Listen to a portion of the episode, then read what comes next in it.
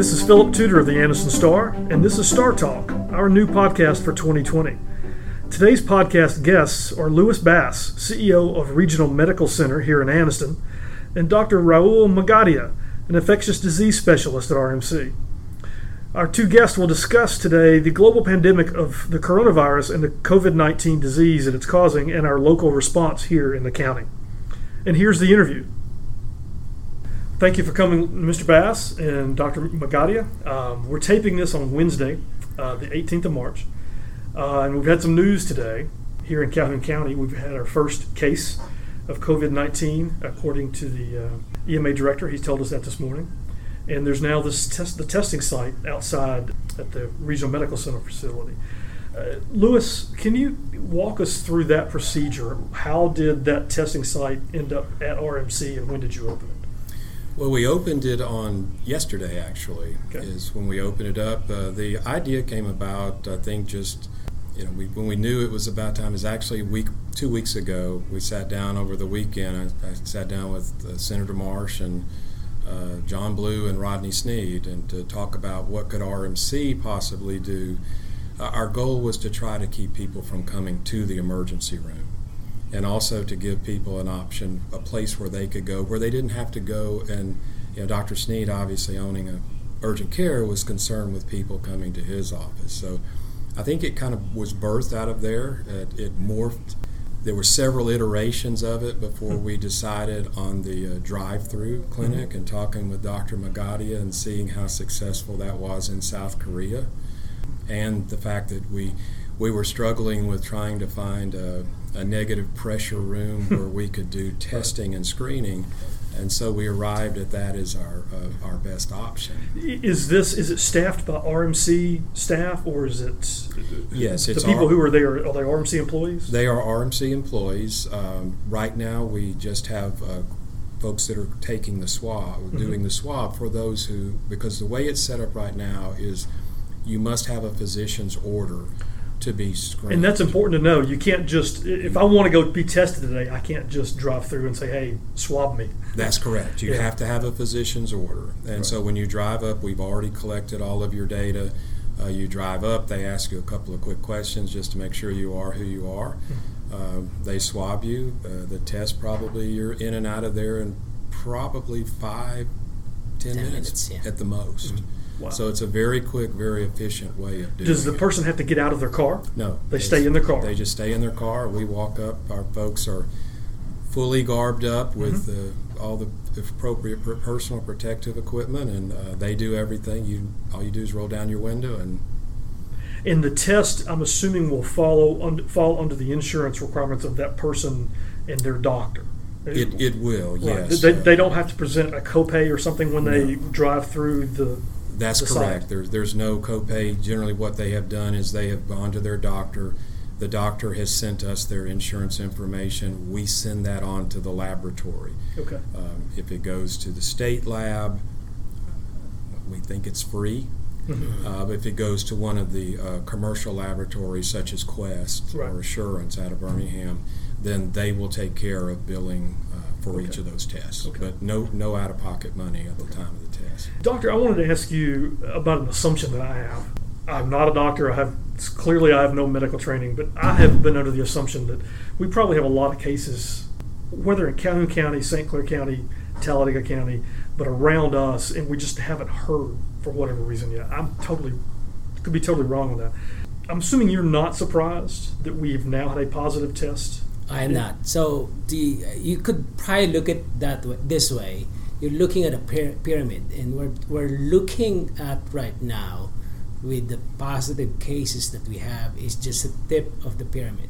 Okay. So we don't know how wide that base is because we haven't been testing up until maybe a week, a week or two weeks ago for whatever reason political, logistical, financial, or kind of emotional reasons. We don't just don't want to know. But as we are testing a lot of people, we're gonna have a much more idea, much better idea how many patients are, how many cases are positive because we have been testing them.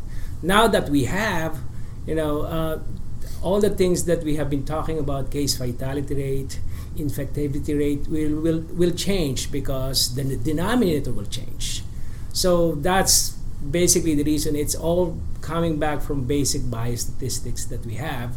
Uh, we have this much fatality rate because we don't we just don't uh, have X amount of cases. So that's the that's basically the idea behind that. Doctor, given your specialty in infectious medicine and study of it and treatment, what is your role in this in terms of what we're dealing with the pandemic in Calhoun County. What what do, what are you doing in this? So one situation? of the uh, the hats that I wear in the hospital is I'm the chairman of infection control slash prevention. Uh, there's a committee. We meet uh, every three or four months. is this a county committee? No, it's this is a uh, hospital Just committee. Hospital. Uh, okay. although also I'm part of that infectious disease task force that uh, we have at Calhoun County level. Uh, we started that about two and a half, three weeks ago. Mm-hmm. So I'm part of that as well from the medical standpoint. So part of my uh, role in the hospital obviously is making sure that we don't have outbreaks like this in a hospital setting.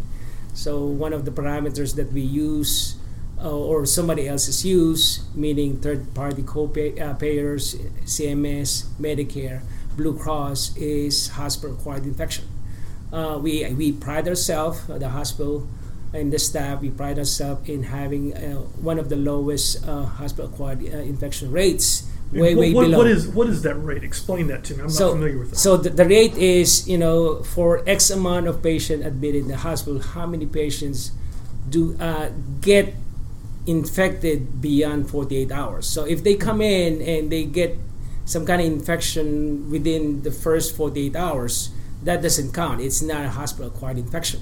It's still part of you know the reason why you came into the hospital, whether you had fevers, you had pain, someone had so that 48 hour period, because for the most part, the incubation period of an infection is within that time frame. Okay. So past that, uh, you can make an argument that it might be uh, something that they did not come in with, the, the patients, and they would you know that rate that the infection might have been caused by you know while they were in the hospital. And we pride ourselves in having a very low hospital acquired infection. That being said that committee is in charge of that. We have a team of physicians including myself and nurses specifically trained for infection control and hospital epidemiology. We uh, crack down on us we at the committee level we make some recommendations of what foam or what you know wipes to uh, to use, and we have that even prior to this pandemic. You know that's kind of basic stuff that uh, a joint commission will actually require of a hospital. So that you know this pandemic kind of is a, a something that I would not really like to say we're trained for it, but we know what to do with uh, cases like this because we had some kind of background knowledge what to do in, in 2014, 2015 when we had Ebola uh, scare.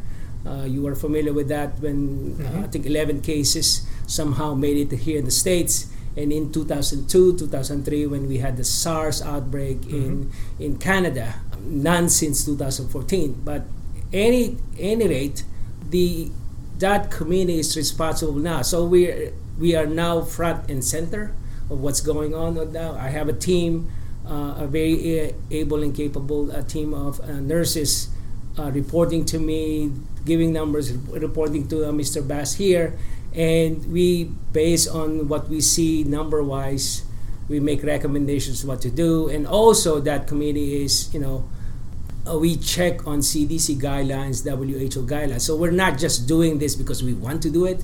We're doing it based on, and you know, CDC guidelines change almost on a daily basis if not weekly basis. One thing that's interesting to me is the fact that it's still, I guess, technically flu season for some patients, mm-hmm. and it's now springtime, or maybe not technically springtime, but it's it's spring allergy season, and I'm one of those people that hates spring allergy season. and I've seen things online that talks about the difficulty of maybe differentiating between is it or should you be tested for allergies? Should you be tested for flu? Should you be tested for this coronavirus? Because some of the symptoms seem to overlap a little bit.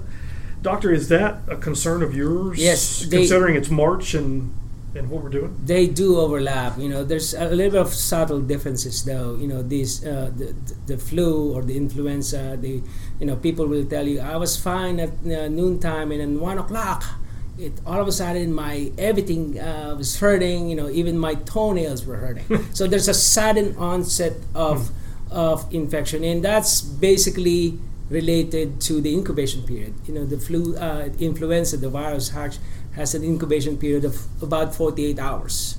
So you somebody sneeze on your face about two days later you get the flu muscle aches fevers mm-hmm not so much with you know allergies. You know allergies. Right. You know you don't really get the fever, right. although you get the sniffles. You don't really get a lot of muscle aches with with. Uh, with uh, allergies and you know there's no incubation period with that but this allergies. is making your job more difficult it's a little bit difficult and uh, and going back to the incubation period the incubation period for cor- this coronavirus which technically is called SARS CoV-2 mm-hmm. uh, compared to SARS-CoV-1 which caused causes uh, SARS in Canada, the one that we had in Canada, the incubation period is somewhere from 1 to 14 days. You know, everybody de- uh, agreed on 5.1 days as a median, but I think everybody's, you know, says it's about 14 days. That's why you hear about people doing self quarantine for 14 days because of that incubation period. So I could be, I could have been exposed to it. I have no to minimal symptoms I could hop on the plane, go to Seattle, spend three days there, hop on a plane, go to LA, you know, th- two, three days there, and hop on a plane, go to New York.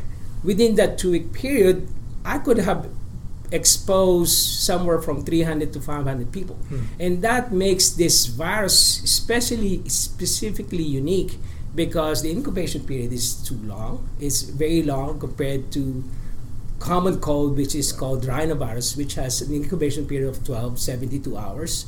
The flu has an incubation period of 48 hours.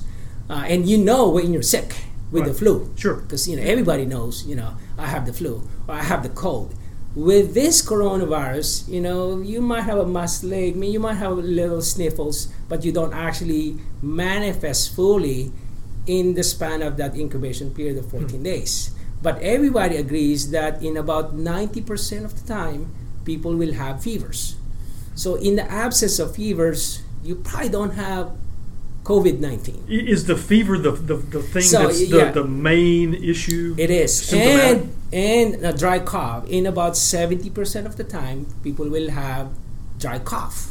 So, com- in combination with a fever, in about 90% mm-hmm. of the time, and dry cough in 70% of the time, you could probably tease out, ah, yeah, we might be dealing, comp- uh, coupled with the fact that they might have been exposed or they have travel history. So the things that you know we, we learn in medical school or any training that you have been to uh, kind of kicks in in a high gear because yeah, you know we could tease out. But even an, uh, a clinician like myself, I've been an infectious disease specialist since 2001 it sometimes it's hard to tease that out because you know not everybody will be that 90%. Right. There is that there's that 10%, 10% right. there's that 30% that uh, don't have dry cough. So that's you know some that's may kind of makes our kind of testing capacity as clinicians mm-hmm. a little bit challenging. Sure. Yeah. Louis, I, I think this question will go to you, but it may be for the doctor also. Um, you know, one of the again many stories we hear are what seem to be almost horror stories from hospitals in New York, Seattle, San Francisco, Boston, maybe. And they're talking about they don't have enough ventilators, they don't have enough masks, they don't have enough protective equipment for their nurses and doctors and so forth. You're CEO of RMC Stringfellow, you know, our local healthcare hospitals. Where do we stand on that? Do you have enough supplies of these items? I think we have what we, we've looked at is, is we do have, you know, we have between the two hospitals, we have 24 ICU beds. And so we have adequate ventilators to cover those 24 beds. So you have ventilators for each of those 24? We could, yes. Mm-hmm. We, we could do that if need be. Uh, we have uh, we have negative pressure rooms available through the hospital so that we could isolate patients. Is that at both um, Stringfellow um, and RMC, or just RMC? Stringfellow has two, I believe, two or three in okay. RMC. We have nine, of which two of them I wouldn't consider that we would use. One is in the emergency room. Mm-hmm. We have another location within the hospital that, if necessary, we could convert to negative pressure, which could give us another probably eight to ten more rooms. And the negative pressure is important. Why? So um, the negative pressure room is uh, is a CDC recommendation. So I, I just have to clarify there are two uh, recommendations by two governing bodies. The WHO, Mm-hmm. because they have to uh, uh, recommend for the rest of the world, they recommend contact and droplet. Droplet means you can just uh, get away with wearing masks. You don't have to necessarily put them on a negative pressure room. A negative pressure room is a specially kind of formulated, specially designed room. Now, the, uh, the circulation of air is this much, and you, you cannot, you can, you have to have double rooms.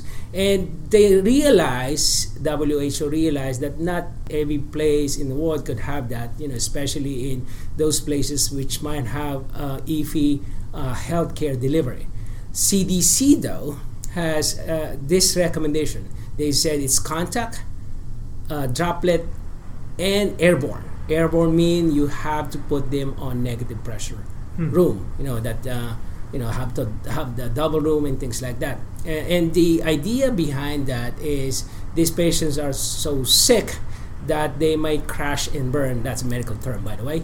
Um, that you know you you could you know you could have them breathing on room air. Uh, one minute and then uh, a second later they're gasping for air and they, you have to intubate them. Right. put a, a, a breathing machine on them. And during that process of intubating maybe doing a cpr you're generating aerosol. So you are potentially uh, putting your staff members nurses doctors techs in danger of getting uh, them exposed. And we don't want that. So that's the idea behind that. And there's also some uh, uh, several um, uh, procedures that we do on those patients. We might have to look into inside the lungs called bronchoscopy. We might have to do a, uh, uh, what we call a non-invasive positive pressure ventilation, where there's uh, air coming uh, through a very large pressure, and those things like that. So that's the reason why we recommend here the US CDC at least. At least, the last time I checked, that you we put them on negative pressure room. The rest of the world not so much Right. you know Sure. you know not so strict uh, recommendations So you, you have 24 ventilators. That's what I think is what you said. Right, we have enough th- to cover each of our rooms. Do you we wish you do you wish you had more? Could, I mean, is that? Um, I guess everybody, I think every it- hospital administrator would love to have I- as I many think- as you could get. Yes, I I. I think ultimately that would, would be, you know, if this runs its course and it, you know, if everything it turns into, say, Italy, with, with Right. what we've seen in other countries, then the answer to that is sure, yes, we would like to have more, but we, we have what we have, and How is your stock of, of the N95 masks and the protective equipment Um, for your right now we for for dealing with where we where we're at right now, we feel like we have an uh, have a good stock of N95 masks. We we feel like we have a good stock of PPE, uh, personal protective equipment. Um, some of those run short. I mean, are running shorter than others, but since we have constant, consistent buying of that, we are on on our allocation basis from our vendors. Uh, one of the problems that you've seen, for instance, in the community, is some of the EMS providers, as an example, uh, they've been unable to get some of this personal protective equipment because they're they're not on a consistent buying pa- pattern with a with a, uh, a vendor. so, what are they doing? Um, they're getting they're getting through a lot. Some of them, I think, right now are probably getting it through ADPH through the stockpile. Okay. They're they're working to give them that uh, that equipment. Um, also, uh, the the federal stockpile as they release that down, they're getting it, and then others are buying it from vendors, other vendors as well. But us having that does at this time ensure us that we're getting at least our uh, normal allocation. So, in any crisis, you know, you, you could always use more. Right, sure. But I, I don't think at this time that we have, uh, we're not, at, we have no shortage of Okay. any piece of uh, personal protective. But if it got to be it could be an issue. wor- nightmare situation, certainly 24 might not be enough. Oh, oh, absolutely. Yeah, Right. yeah. I mean, I think you know, I- I saw something. I was reading something this morning in Washington State. They had a picture of uh, nursing staff making their own mask Oh and God. making their own face shields because they had run out of that. And, and hmm. so they were sitting at a desk, I guess, doing crafts, making their own surgical masks. So, but that's we're not in, at all in that anywhere near is, that. Is your staffing on nurses acceptable right now? No, at times you've had shortages, or and obviously you need people to work with right. patients if this thing gets. It's, as with equipment, yes, we could always use more, uh, but yes, uh, as more and more patients flow into the facility, then uh, I, I would be I'm very concerned about the nurse our, our, our nursing staff not just from the because of their numbers. Well, not just from the numbers. The numbers are a concern, but we can take care of the patients. I'm more. I'm as much concerned about the fact that they're also trying to deal with home, home life. They're they're dealing with kids that are now out of school that, and trying to figure out what are they going to do with daycare. They're dealing with potentially spouses or loved ones that may and, not be working. And some of these so, nurses in the, in the hospitals in these hotspots are working constantly. Constantly. Just double shifts, triple shifts. I mean, yes. they're never going home. Yes. And so those kind of pressures from the outside put pressure on them and, mm-hmm. and perhaps their ability to fill shifts, much needed shifts right now. So, but we do, you know, again, we could always use more nurses. That's, that's a national issue. Absolutely.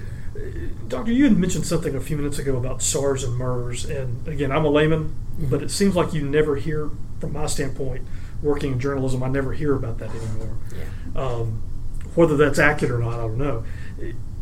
Do you th- have any sense about COVID nineteen, this this the disease caused by this coronavirus? If it will be kind of like that SARS and MERS, to where over time you won't hear about it, or is this? Do you think this will be something that will be with us for an indefinite period of time. So That's kind of a crystal ball for you to look into. Yeah. So if I say yes to that answer, CNN will be coming to my house and say, "Ah, that guy predicted okay. it." So I'm not that, trying to get you in trouble. yeah. The, the, the, the, answer to that is we are kind of relatively speaking to uh, close to, and uh, it's just we're just experiencing this, and we all started uh, dealing with this in December of uh, last year. So it's probably too early to say what the pattern is going to be. At least with the flu, we know when it's going to hit us. We have a vaccine. We have uh, some kind of medications for it. We have no pattern to this thing yet. Uh, not that I'm saying that it's gonna, not going to go into pattern. It's uh, not that I'm saying it's not going to be seasonal. Because you don't know. We don't know yet. Uh, I'm saying that that I don't know because not because I don't know it's because nobody knows. Right. It's so it's so new. That's why before we have the name for this virus, it's called nCoV 2019 or novel, which is new, mm-hmm. uh, coronavirus 2019. Now we have an actual name, official name. It's still a relatively new virus to us, although uh, it's it has that coronavirus to it.